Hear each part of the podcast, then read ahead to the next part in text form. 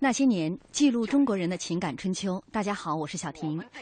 一九六二年，文化部征集了各电影厂的意见，评选出了新中国二十二大电影明星，将他们的照片统一制作放大，放在有条件的电影院悬挂起来，轰动一时。今天我们继续来回顾新中国二十二大影星。只要你是个乐天派，再困苦的时候，你也能遭遇幽默；再艰难的时候，你也能开怀大笑。今晚那些年，我们为您讲述谢天。欢迎您在新浪微博来和我们沟通。您可以在新浪微博检索“经济之声那些年”或者艾特主持人小婷。今天直播间三位嘉宾，一位是陈山老师，陈老师您好。你好。哎，还有一位刘金老师，刘老师您好。听众朋友好。哎，还有单旭。嗯，大家好。啊。呃，我们今天说到谢天，刚刚大家在开场听到的这一段录音，就是谢天在《民主青年进行曲》这部电影当中饰演的一个角色，老教授的这样的一个角色啊。既然呢，我们是说新中国二十二大影星，谢天呢是以一个电影演员的身份入选到这个影星当中来，所以我们从他众多这个身份标签当中，先从演员这个身份说起。那其实说到这个演员，他身上还有很多标签啊，呃，比如说四大名丑。呃，中国的卓别林，还有啊，就是荧屏的千面人啊。我想问问陈老师，你觉得他这么多的标签当中，你最认同哪一个？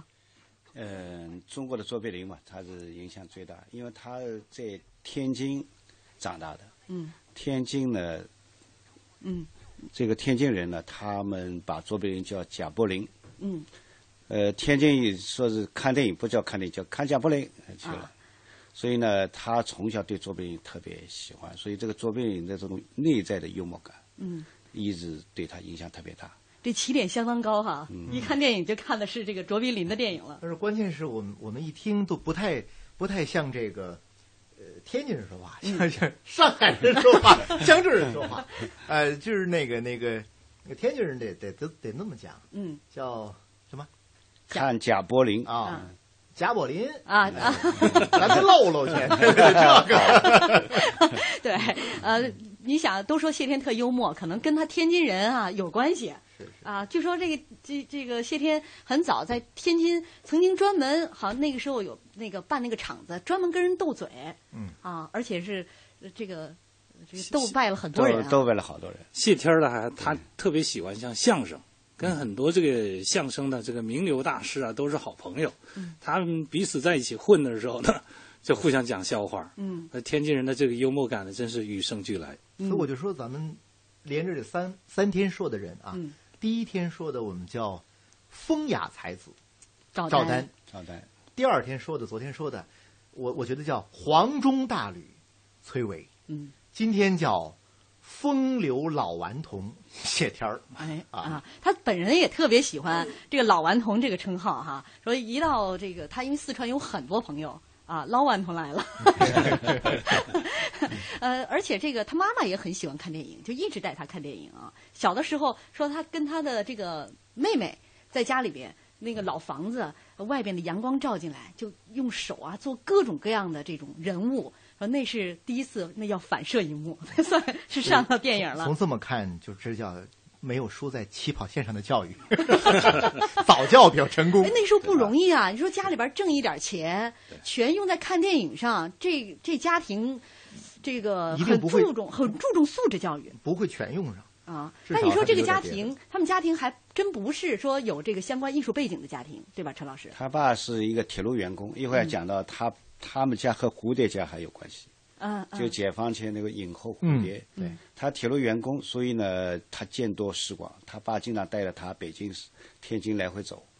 完了，小的时候呢，他喜欢那个香烟，咱们上海人叫香烟牌子，嗯，北京人叫洋画片，嗯，这个天津叫毛边儿，嗯，完了呢，为了要这个，他跟他妹妹俩从小他就口才好，就是他在里边演戏，完了让妹妹妹两个人呢演演卓别林。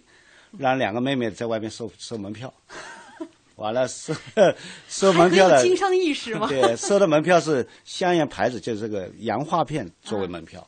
啊。所以说他小的时候就是就口才就非常好，口才好，脑筋也灵光，脑筋也灵光。哎，另一方面呢，他爸也也因为他妈知道他喜欢看看电影，所以呢，他妈就到了那个他们家对面有一个什么厂，他就做了一些零工，零工挣的钱，这笔钱说。专门给谢天看电影的。嗯嗯然后他小时候他的原来的名字叫，呃，叫谢谢洪坤。嗯说这这笔钱啊，他爸说这笔钱给阿坤看电影的，呃，谁也不能动。嗯嗯所以说他爸也很支持他。嗯所以养成了这么一个家庭环境。嗯，他走到这个电影艺术这条路上来，刚才说了蝴蝶啊，呃，他的父亲跟他们家还有关系，是同事的关系，所以他第一部电影也是得到蝴蝶的利剑。但那时候他没有一点儿基础吧？对他就是一个客串，原来有一个演员说好了，到时候叫叶慧这个电影，演一个是一个花花公子嘛。嗯。结果到时候临时缺场，他就去顶场，结果效果非常好，这样就走到这个影坛上去了。嗯。这影坛还有一个很有意思的是，大家知道中国电影史上有很有名的一个片子叫《马路天使》。嗯。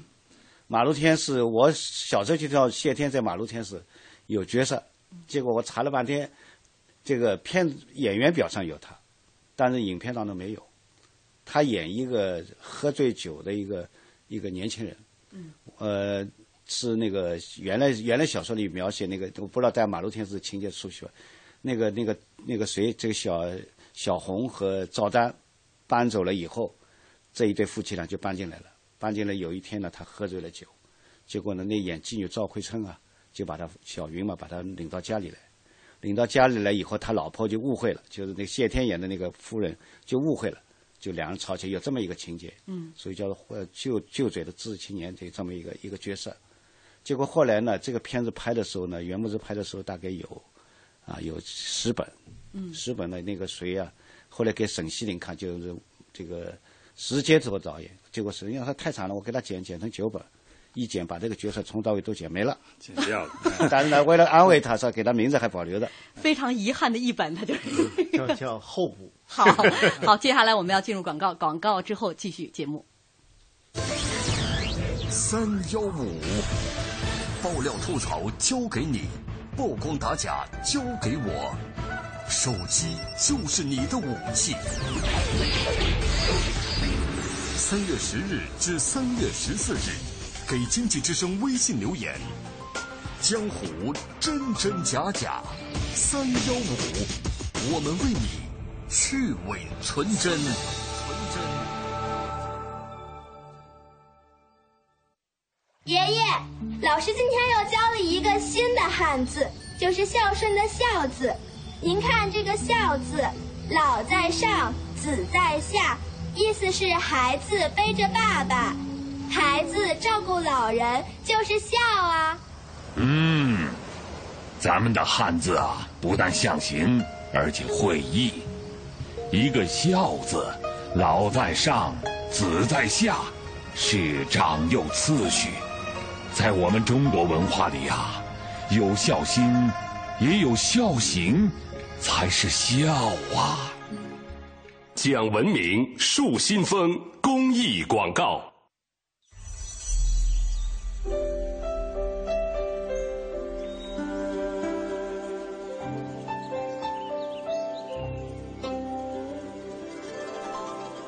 聆听生命的光荣。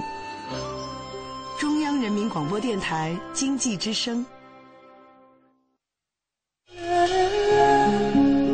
我是四零后，我的偶像啊，雷锋。偶像，偶像毛主席啊。我是五零毛泽东。很多呀，伟人那些领导人都是偶像。我是六零后，我的偶像是刘晓庆，呃，方舒。我小时候的偶像是杨子荣。草原英雄小姐妹啊，崇拜着呢。潘冬子。这是日本的，日本什么山口百惠。我是七零后的，我的偶像是杨钰莹，嗯，周润发。我是八零后的，然后我的偶像是张学友。我上学时候的偶像是王菲。我喜欢，我喜欢张曼玉。我是九零后的，我的偶像是小沈阳。我的偶像就是韩国明星李敏镐。青春流动，岁月永恒。欢迎收听《那些年》。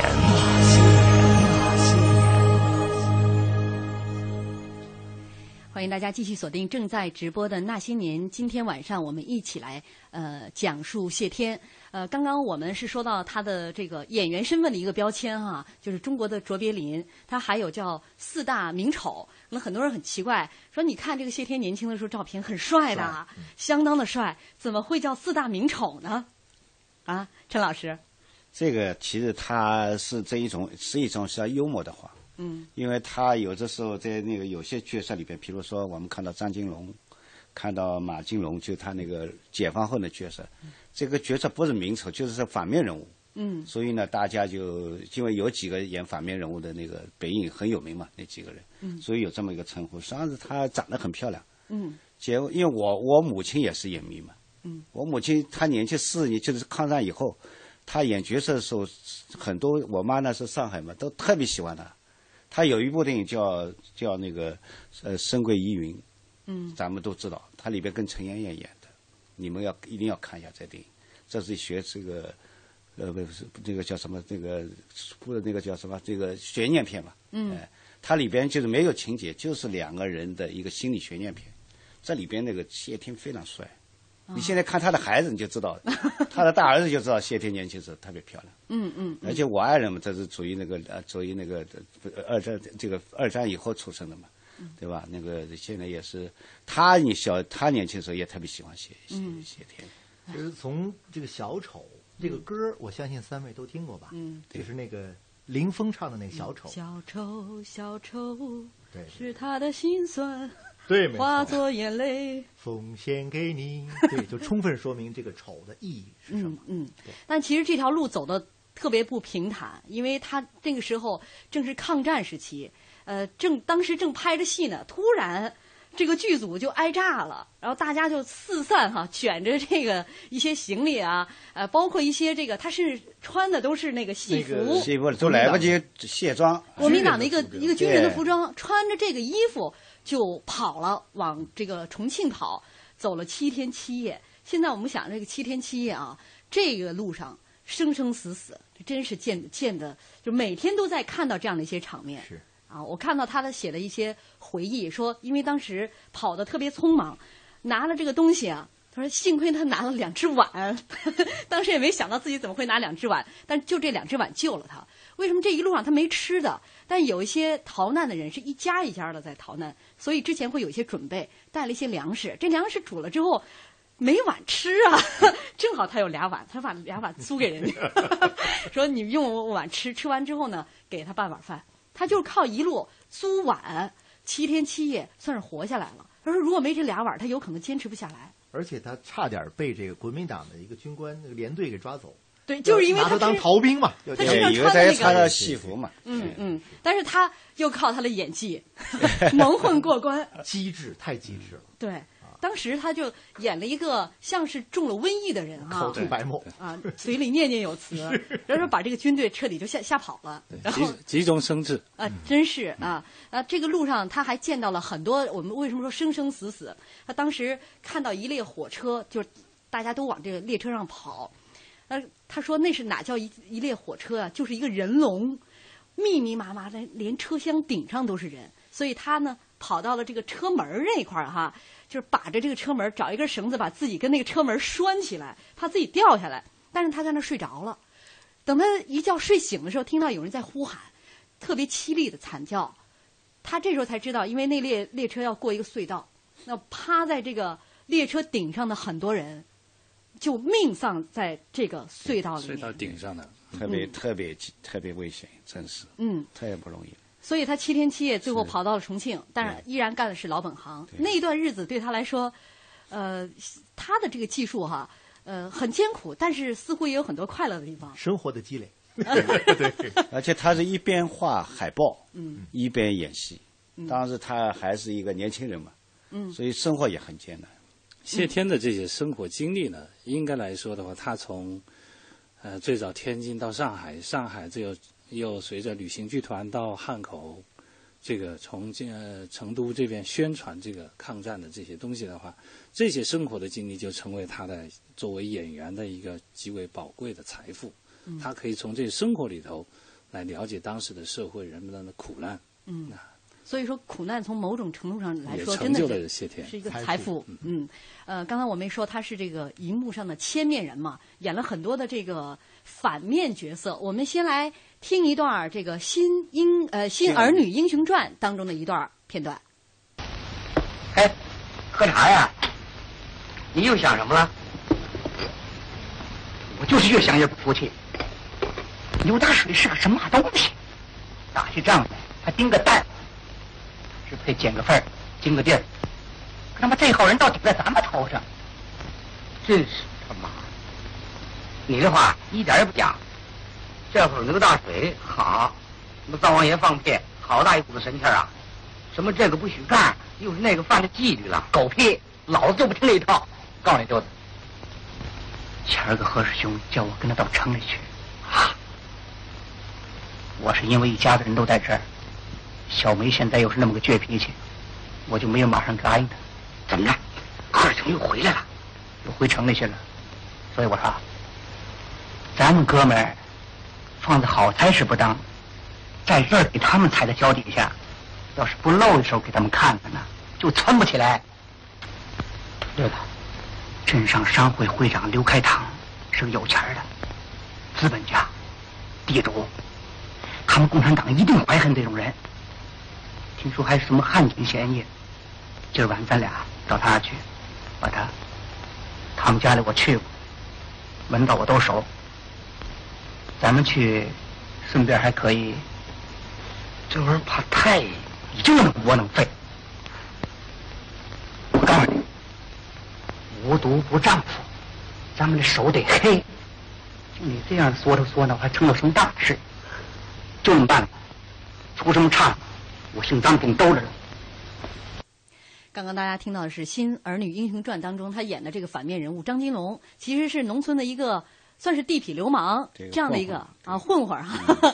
另外有一部片子叫做《六号门》，他在当中演一个马金龙，这个同名不同姓，但也是一个反面人物。他自己讲，其实他生活小时候生活当中，说到处就是这个这种金龙式的这种人物，啊，菜市场啊就是就收这种钱的，行霸、市霸对、把头，对，都是好多。所以在生活当中也算是有一些积累。嗯但是在所有这些反面人物之外，有一个角色，呃，大家都说是他在表演当中的一个巅峰的人物，就是林家铺子当中林老板这样一个角色。我们先来听一听。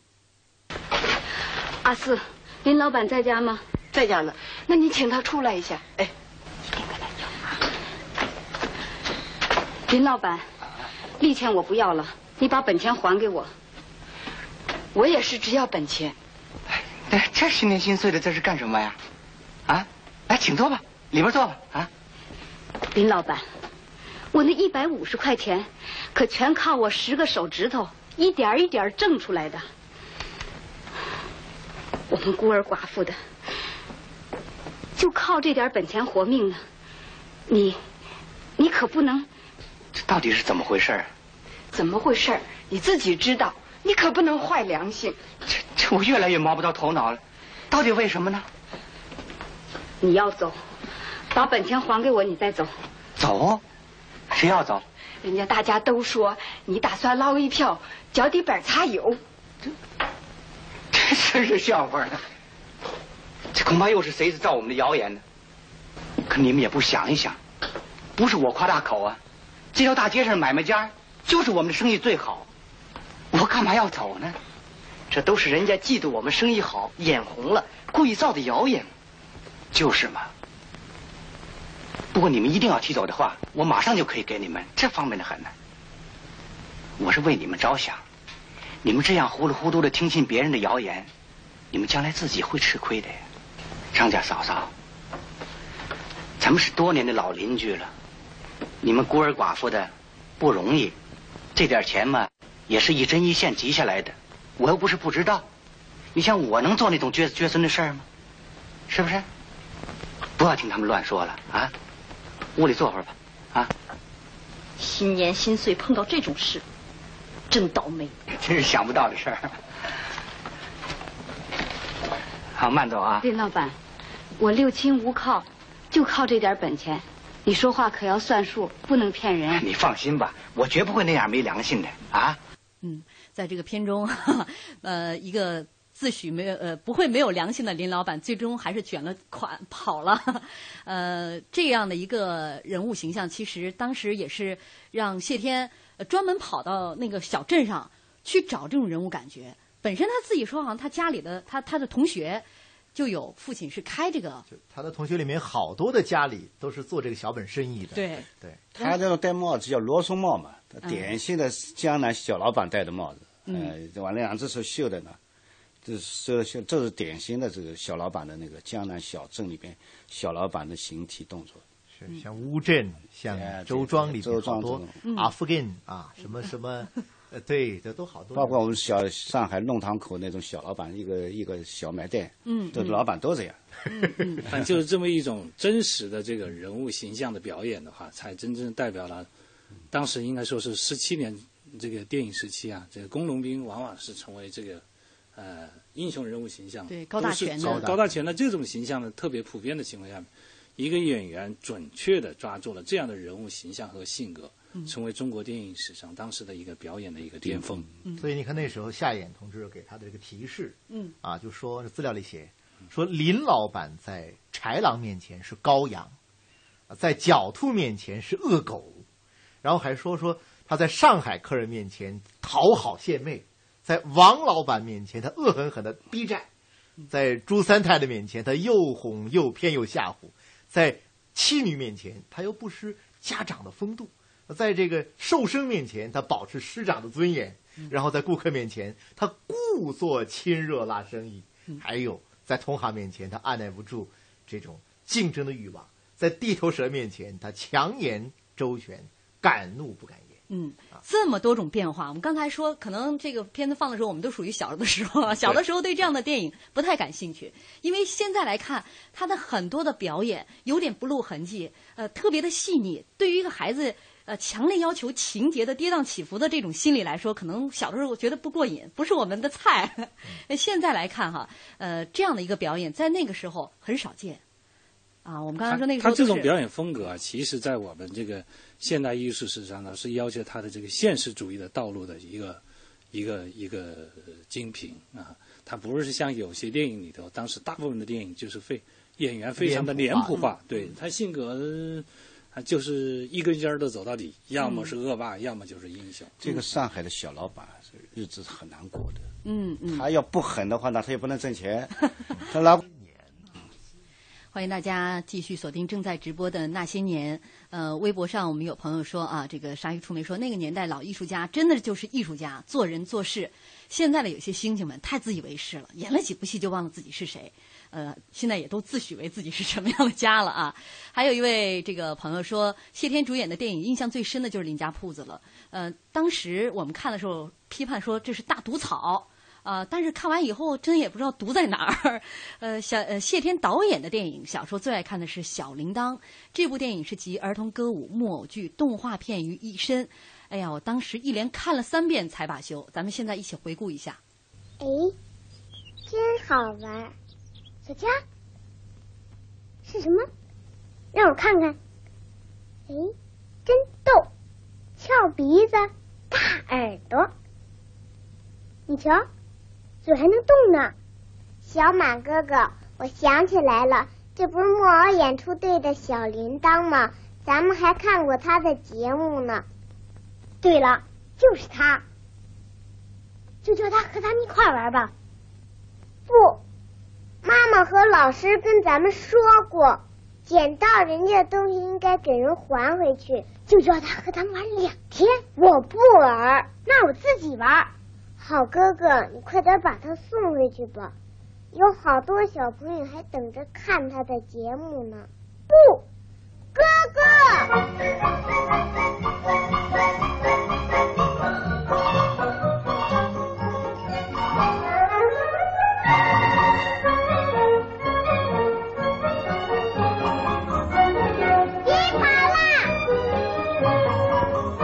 可能这样的一个片段哈，勾起了很多人对这个童年的回忆。呃，对于一些演员来说，演而优则导，这是一个经常走的路。但是像谢天这样一导就导了那么多部戏的，还是挺少见的。他在一九五五年是专门到这个北京电影学院导演专修班去学习。这个小铃铛是在他这个一九六四年导的一部儿童片啊。对。啊，这这个很多人印象很深刻了。这个谢天老师，他其实来讲啊，这个在他导演的片子里头，儿童片是占有一个相当这个重的一个比例。嗯。这跟他这个这个天性哈，这个乐观有关系。另外，他的这个家庭背景，他从小就演着玩儿，家里头他的父亲啊，各方面的这个爱好也比较多，所以他的在这个跟这个儿童他比较欢乐的啊这种东西相契合。他也比较小，呃，这个喜欢小孩子，嗯，一直到他老了以后，他都关心小孩子，包括这个，这个今天要说起来的话，他是我的这个前辈了。那这个我们呢有一个组织，他就是第一任会长，啊，叫中华爱子影视教育促进会。这个“爱子”就是爱孩子这两个字，当初最早就是从天津发起的，他是第一任会长。他当了会长以后。就为了这个支持和推动这个孩子们看电影，那他就又利用他的一些技巧啊，你比如到外面去，他会写字儿啊，他会左手右手一起写，倒着写这些东西。另外呢，他的有很多的这个题名啊，题这个题字非常幽默，所以非常人这个慕名来求他的字。那么呢，他就以此来这个募捐，最后把钱用在给孩子们放电影这个上面。所以他不仅是一个方面是导电影。啊，导电影也是导的是儿童的电影，让孩子们有电影可看。另外一个方面，还推动大家去啊关注这方面的工作。嗯，他导演的片子实际上是他天性的一方面，他就算是以人为戏，以戏为人了。嗯，这人和生活和艺术和人生就分不清了。他说：“我为什么要当导演？导导演是为了演得更痛快。当导演是为了演的演得更痛快，因为他的导导演了以后。”他有的是，他是往往在他导的片子里，他有很多他有角色。嗯，《洪湖赤卫队》里边。对，洪湖在演那个张副官，对吧？还有很多电影，还有的呢，他也可以修改剧本，完了呢可以说戏。嗯。他不光这演员只能演一个角色，导演他要说戏。嗯。所以说。这个人是一个很不安分的人。他的骨子里，对 他就是骨子里就这样，他就是说能够把自己的一种天性，那种喜剧性格、幽默性格、千面人的性格、喜欢孩子性格，在导的片子里边。体现出来。嗯，你像这锦上添花，嗯，大家看到，那简直是一个喜剧。他很多很多段子，我们现在都想不出来。对，那熊对吧？狗熊，呃，烤木头，烤木头，烤木料，那个韩非在唱。这应该是在那个时期非常少见的、非常罕见的喜剧片儿啊！我也不知道中国那个时候，嗯，缺少真正的喜剧。嗯嗯，所以我们现在看，不是说那个时候缺少，一是那个时候缺少真正的喜剧哈，但那部片子拿到现在来看。依然，你对那个笑料就是不会说看腻了。就像你听一些这个经常听那个戏曲的一些名段，或者说一些名家的这个相声，你明知道那儿抖包袱，你依然会乐啊。我们现在可能好多朋友现在朋友没看过这部片子，我们先听其中有两段啊。我今天剪了两小段，一段呢是这个送人上火车的一段，大家听一听。哎，等一等，还有人呢！哎呀，老婆，快点啊！哎呀，快点，快点，快点！哎呀，快点啊！快点，快点，快点，我快点上车，好，马上就要开了。快快快快哎呀，老婆，你可得别说话了，你快上车吧。哎，同志，您往里边走，放点手，这把安到我，是我这。您往里走，东西您拿。现在没时间说话了，就要开车了啊！来来，您看，您看，您看，车已经开了，不能再上，叫我上去，你不能再上。哎，管下来，你看，哎哎哎，同志，来，您说话，他没上来呀，我我们俩，我们。同志，您也看见了，我只能把他们二位给送上去。至于您，我实在是无能为力了。非常感谢，可是他们二位是送我的呀。啊？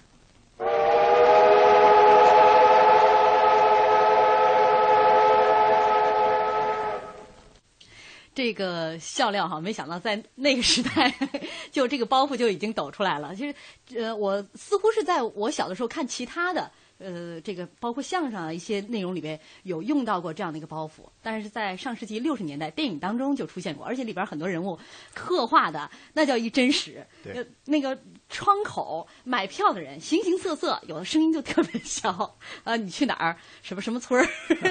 说了几遍。其实喜剧里的好多的这种桥段，它就是经这个经久不衰，它可以反复的重演。只不过你赋予这个角色和情节是不同的时代，嗯，不同的人物的这个职业和他的这个生活背景，嗯，但他依然可以是你发笑。刚才这个陈老师说了一段是那个劳动号子哈，前提的这个背景是这样的，就是他们要搬那个原木了啊，让他写一段，他不是文艺爱好者吗？就让他就写一段这个劳动号子。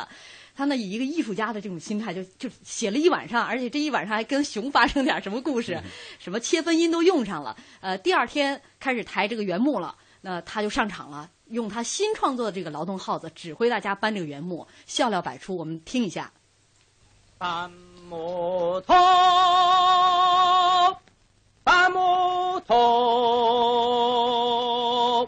嘿，大家齐动手，都来，嘿，都来搬木头，大家齐努力，不怕汗水流，嘿，搬呐，嘿，搬呐，嘿，大家啊齐动，点啊，是，先迈哪步啊？嘿，搬木头，大家齐努力。不怕汗水流，黑搬呐，黑搬呐，黑搬呐，黑搬呐，黑搬呐，黑打。哎，我说，这什么时候你还哄他玩啊？你看，都乱了套了。努力，你来吧。不啊，志哥啊，你先歇会儿，我来试试。哎，哎，同志们呐，哎呀，哎。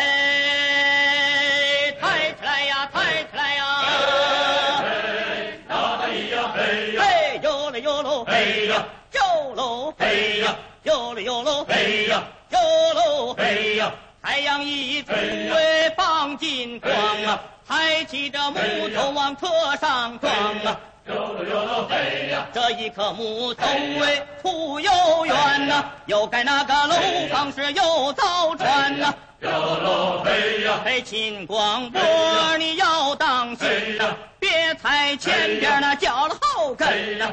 嘿嘿嘿嘿呀啦呀啦嘿呀呀啦嘿呀，太阳一出来照四方啊，唱起这号子喜洋洋啊，哟喽哟喽嘿呀，这一棵木头哎发儿唱啊，送给姑娘戴新房。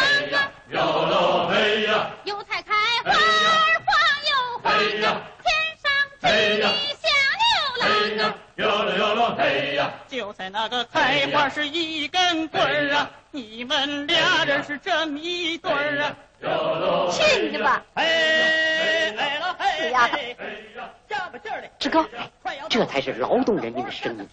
呱呱叫了。呃，这样的一段这个呃剪辑的录音哈，其实你单拿出来听，都让人忍俊不止。就是你不用知道故事的前因后果，就单听都。啊，就是那个 切分音和真正大家需要的，在这个劳动现场需要的这个劳动号子，完全是两回事儿啊！他违反了生活的这个规律了。一个艺术家在纸上谈兵啊，呃，在那个时候，呃，这样的一部电影好像是每一场都是爆满。对啊，每一场不看我看了不老多，我念中学嘛，我们在课堂里都学，呃，看了不止一遍。嗯，强烈建议把这个。这刚才那一段作为那些年的这个片花用 太精彩了。好主意，好主意。那其实呃，好多人在说那个时候没有爱情片，那看来呃，说最早的什么女追男、男追女，就是在谢天导演的这部戏开始。有有一个是他的专利，有的是对，是是男追女、女追男。老解决啊，甚至到了最后后来的八十年代那部电影，呃，叫做《甜蜜的事业》，是是吧？是女的跑，呃，女的跑，追，男的追。啊，这这样的，但是我们回头看啊，六十年代的那部喜剧片儿，它的那个桥段设计的非常巧妙，一点儿也不突兀啊。这个来回追了两遍，我建议哈，这这个收音机前 听众朋友有机会，你可以到网上去看一看。所以那个时候，你看他第一次用这个就是这个创新，然后变成经典。嗯，后来再抄袭，就都觉得。后来你知道，很多人到电影院看电影哈。一到这样时刻时候，该追了啊！就开始追上对，成为对成为口头而且是女的在前面跑的时候，那个男的永远追不上。对对对，后来生搬硬套的那个。上海上上影厂拍了一个片子《小小德月楼》里边啊，说追别追了，听不是观众都看烦了，都不追了。那这就是谢天他自己不愿意走老路，不愿意这个，尤其连他自己的事情他都不愿意重复，所以他的这个电影类型也特别多，包括还有戏曲片。大家很非常熟悉的这个七品芝麻官儿。哎呀，啊，那个是应该是他是用到了特技是吧？电影当中一些特技的镜头敢于尝鲜的一个人。这这个在当时如果万一用坏了，你想想一部电影这个一个投资啊，呃，这个所以觉得他也挺胆大而，且敢用很多。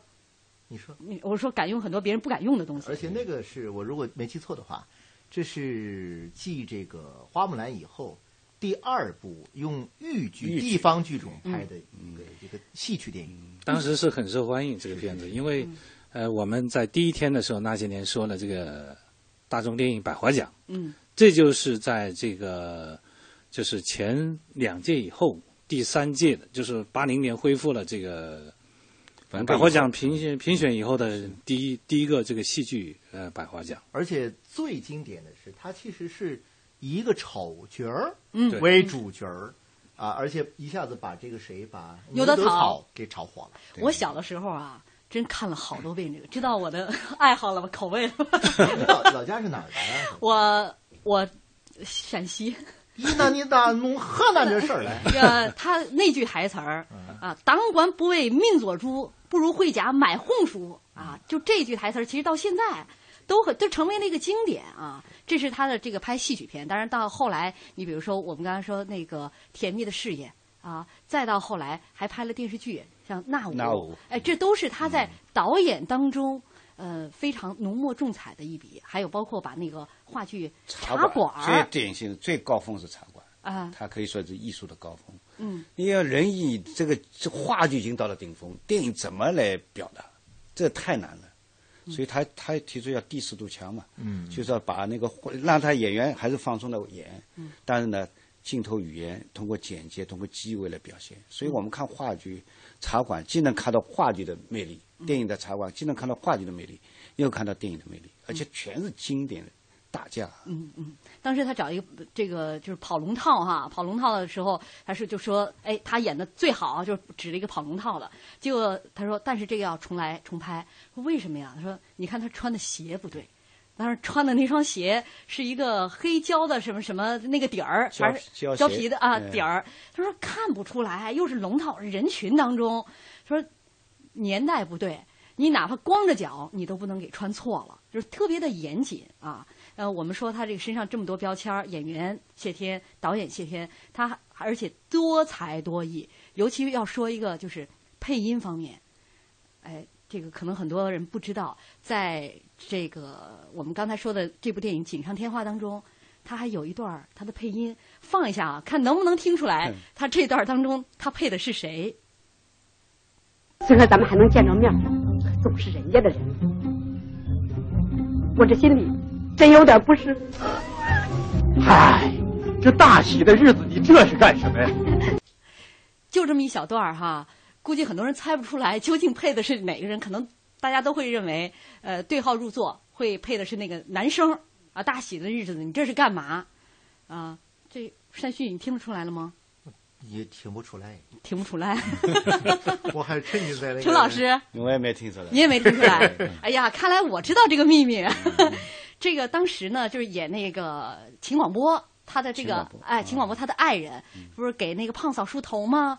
啊，虽然你这个这个，我们心里都不是滋味儿，那个滋味儿，滋味儿要哑着嗓子出来。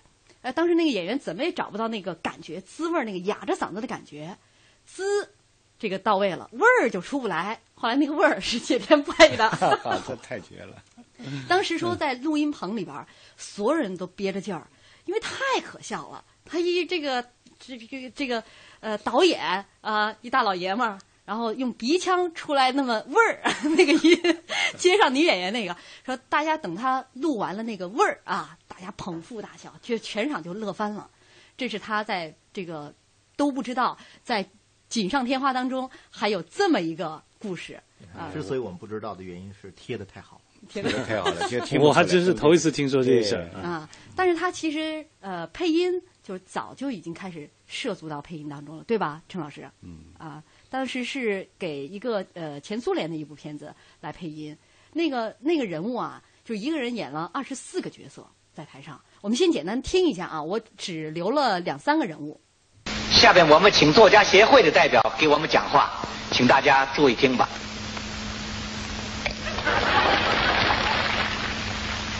呃，我是个普通人，我只会用诗来讲话。我，我我是你们这个剧院的一个呃经常的观众。在座的同志们，我这个人一向是非常严肃的。在我的这部作品里，把我对你们大家的全部的思想。一共有二十四个人物。当时他接到这任务的时候，觉得自己也不可能，确实也偷偷练了很久，说还偷偷哭了三回，觉得不可能完成这个任务。说要不然这样，呃，再找几个演员来，一人配俩角色嘛，二十四个。所以报上去之后呢，这个领导就拍桌子怒了，说人家人人演员一个人能演二十四个，你配个音给我找十二个人来。最后让他一定要让他完成，因为他平时就学哪儿的话都很像方言是吧？他你看他能说天津话，呃，北京话说的也很好，上海话也会说，四川话也会说，呃，甚至他说他过去看那个呃英文的那个电影，啊，他也能说一些英语。他说去新加坡的时候，他是看电影学的英文。啊，就太聪明了，语言模仿能力特别强。领导就说不行，你必须最后完成。说天天就在树林这里边，一个人就对着就是开始练。然后后来好多人都以为打群架呢，一个人扮演了那么多的这个这个角色。所以从这儿我们要知道，以后在领导面前尽量装的愚拙一点会好一些。你说同样一个内容，你怎么就听出这个味道来了？所以差距就在这儿嘛。他还有生活当中还有很多的呃，就是我们说他的才艺啊。画画，呃，不是，应该是写字，写字，书法特别好，特别好。而且他给人提的那个字啊，特别幽默，特别幽默哈。这是现在看来，很多是被国家语言文字委员会禁止使用的 啊，叫介意词的啊。对对对。但是有些是很经典的。广告里头要吸取这些营养。对对对。啊，比如说他说他去看牙齿，那个牙呢，人牙医给他看完之后啊。呃，是说你给我能不能留下一幅墨宝？最后他给写了一幅什么叫做呃有口皆碑。给这个聂卫平写的。对对对。啊，叫其乐无穷。他写的是那个下棋的下棋的棋啊。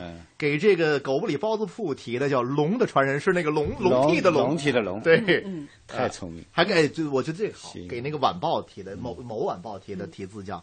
人好报好，好人好报。哎，这个多好，太公正了。对，呃，这个人是多才多艺，他也把这些才艺用到了他的自己的这个创作当中去。你包括乒乓球打得好，这个体育他很喜欢，所以他也有一个这个拍的这个体育《水上春秋》。水上春秋啊，这这方面题材的这个电影。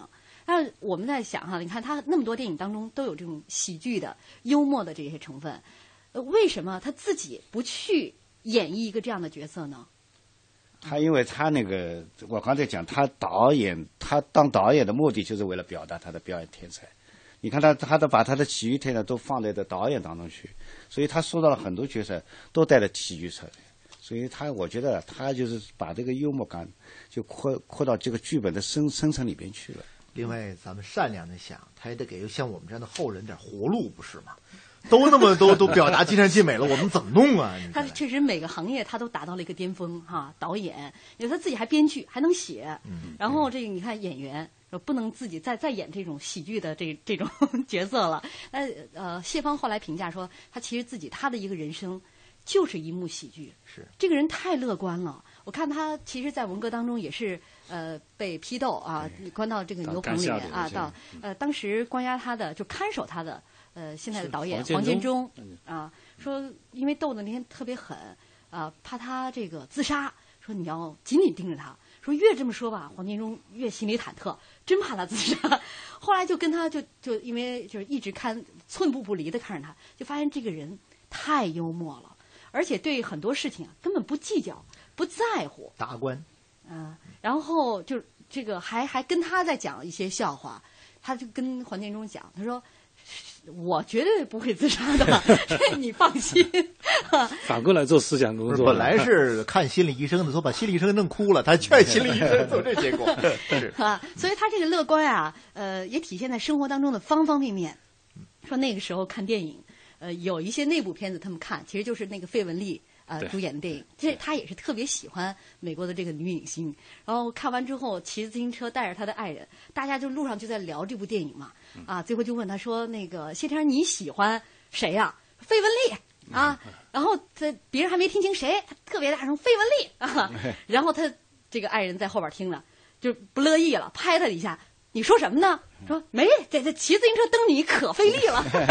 太多了，可费力了。哎，脑子特别的快。其实，在生活当中，应该像他这样的事情很多，是吧，陈老师？对，他的幽默感特别强，他就是很多的上面都体现他幽默感，而且他交了很多朋友，在相声界，在那个在那个其他的那个地方戏，还有运动员，都他有好朋友，所以他的人交际很广，而且经常把人家请到家里来。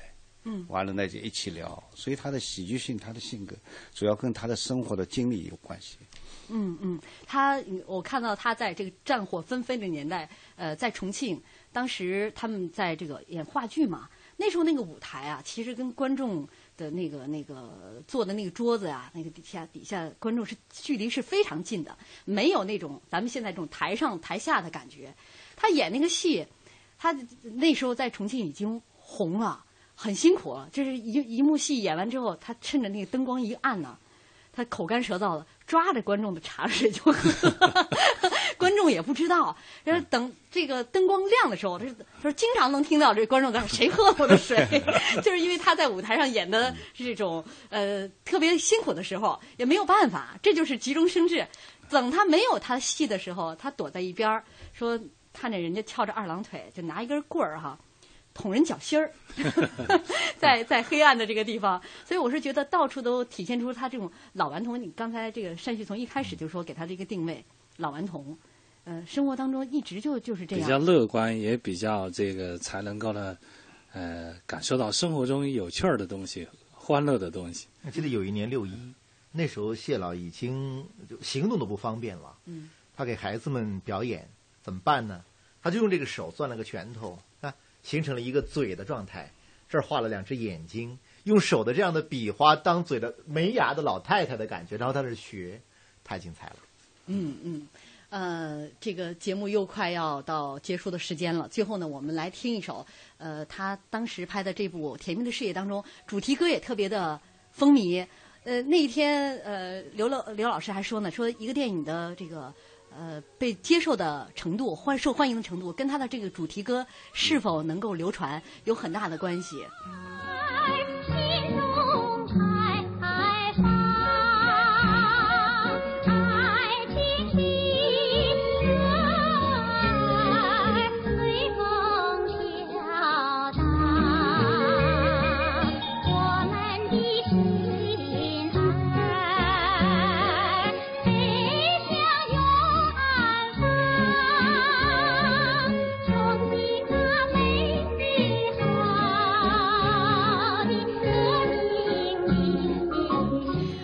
最后用我们微博上老朋友的留言结尾，他说：“电影千面人，艺术多面手，在漫长的艺术道路上，谢天老师给我们留下了太多的经典，才艺超凡，演谁像谁，幽默风趣，谁看谁乐，走过坎坷人生路，留下欢笑似后人，带着真诚的怀念向大师致敬。”好，今天非常感谢三位嘉宾，也感谢大家的收听，我们明天再见。